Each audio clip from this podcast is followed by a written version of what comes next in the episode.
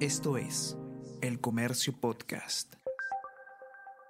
Hola a todos, ¿qué tal? ¿Cómo están? Espero que estén comenzando su semana de manera excelente. Yo soy Ariana Lira y hoy tenemos que hablar sobre la ola de calor en Lima, porque la capital ha llegado al segundo valor más alto de temperatura desde 1939. ¿Qué se puede esperar de los días que vienen y de los meses que tenemos por delante en este calidísimo verano? Vamos a conversar sobre todo esto y más a continuación.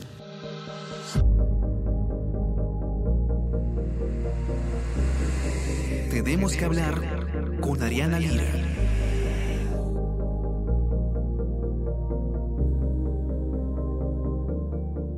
Somos testigos de las inusualmente altas temperaturas que estamos viviendo en Lima Metropolitana en este verano eh, extraordinario, fuera de lo normal. No solamente en Lima, por supuesto, pero la capital ya ha batido algunos récords históricos, eh, por lo menos de los últimos años. Y como decíamos hace unos momentos, eh, hemos llegado ya al segundo valor más alto de temperatura desde 1939. De hecho, es tanto el calor que eh, Senami inicialmente había anunciado que estábamos eh, próximos a alcanzar los 32 grados, pero incluso estas eh, proyecciones se han superado y ahora, a 11 días de eh, haber empezado, a 12 días de haber empezado ya el mes de febrero, se ha llegado a rozar los 34 grados. Comencemos repasando brevemente qué cosa es una ola de calor. No es simplemente que esté más cálido de lo normal, que todos nos muramos de calor cuando salimos a la calle, altas temperaturas, sol radiante, sino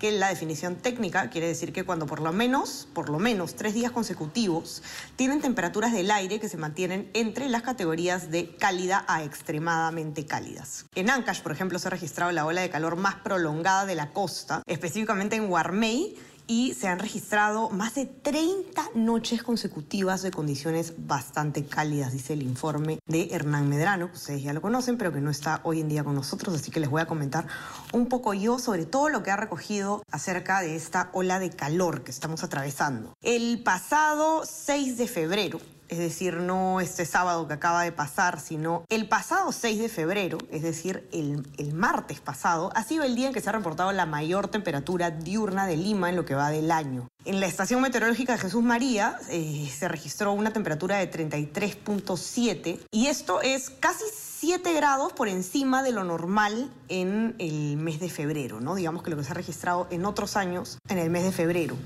La estación eh, de La Molina también alcanzó 33.8 grados, que esto es 4,7 grados más de lo que normalmente se registra para este mes. Vamos a ver algunos de los valores históricos registrados en eh, Lima Metropolitana, que ha incluido Hernán en una infografía que ustedes van a poder encontrar en su nota. En 1939 se registró una temperatura máxima de 33,8 grados centígrados. En 1998 alcanzamos los 35,2 más que ahora. Eh, en el 2016 los 33,9, en el 2017 los 33,7, 2019, en febrero específicamente, 2019 los 33,4 y en febrero del 2024, es decir, ahora estamos en 33,9, el segundo valor más alto desde 1939, siendo el primero, el de 1998, de 35 2. La noche nocturna más, la temperatura nocturna más alta del 2024 ha sido hasta ahora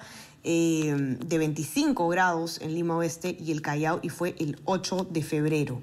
Ahora, hablemos un poco sobre la sensación térmica, ¿no? Escuchamos mucho eh, cuál es la temperatura y eh, cuál es la sensación térmica.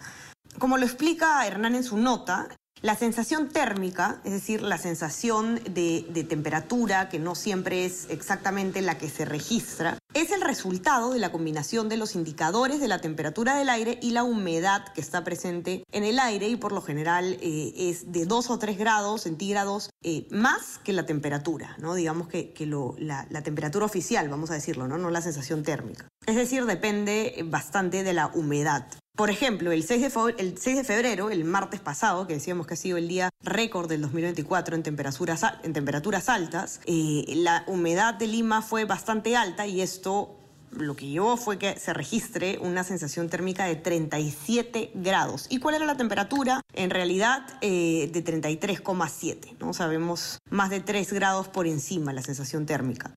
Entonces, a mayor humedad y temperaturas altas, mayor sensación térmica. Ahora, lo importante, ¿no? Vamos a lo importante que es qué hacemos nosotros ante esta situación inusual y eh, definitivamente peligrosa. Y eso hay que decirlo. No estamos acostumbrados, nosotros no estamos preparados para soportar este tipo de temperaturas en nuestro día a día, así que hay varias precauciones que tenemos que tomar para evitar problemas. La primera recomendación es, bueno, no tratar, mejor dicho, tratar de no exponerse al sol a menos que sea estrictamente necesario. Eh, y especialmente esto entre las 10 de la mañana y las 4 de la tarde, que es cuando se registra una mayor radiación. Hay que tratar de permanecer en lugares frescos y bien ventilados y con sombra dentro de la casa y por supuesto una hidratación constante con agua, ¿no? Con agua, ojo, hay que tomar agua, no solamente refrescos o gaseosas. También hay que consumir frutas y verduras que ayudan justamente a combatir la deshidratación. Y por supuesto, usar bloqueador solar y prendas ligeras de colores claros. El bloqueador no se pone una vez nomás en la mañana y después nos olvidamos. Recordemos que hay que renovarlo cada dos o tres horas, si no, es por las puras. No hay que cubrir los coches para bebés con mantas o similares. Y ojo, quienes eh, son más vulnerables ante una ola de calor son los adultos mayores y los menores de edad, así que hay que tener un especial cuidado con ellos y vigilar que cumplan más que nadie estas indicaciones, ¿no? estas recomendaciones. Las mascotas, importantísimo también. Se recomienda sacarlas a pasear muy temprano antes de que haya fuerte presencia del sol o en horarios nocturnos. ¿no?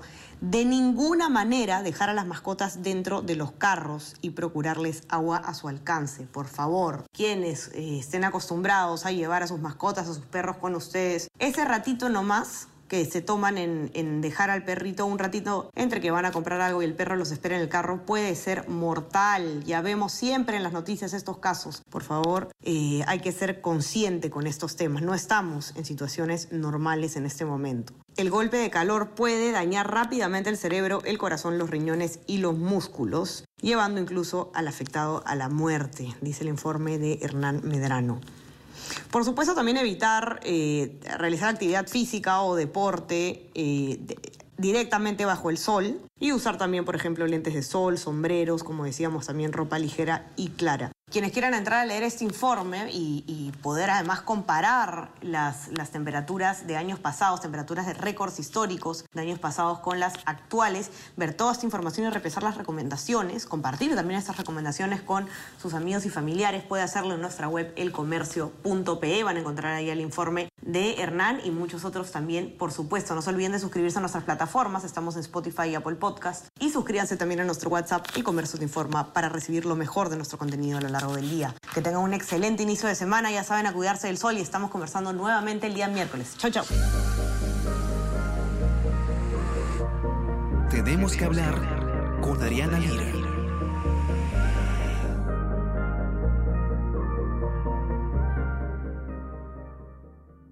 Esto es El Comercio Podcast.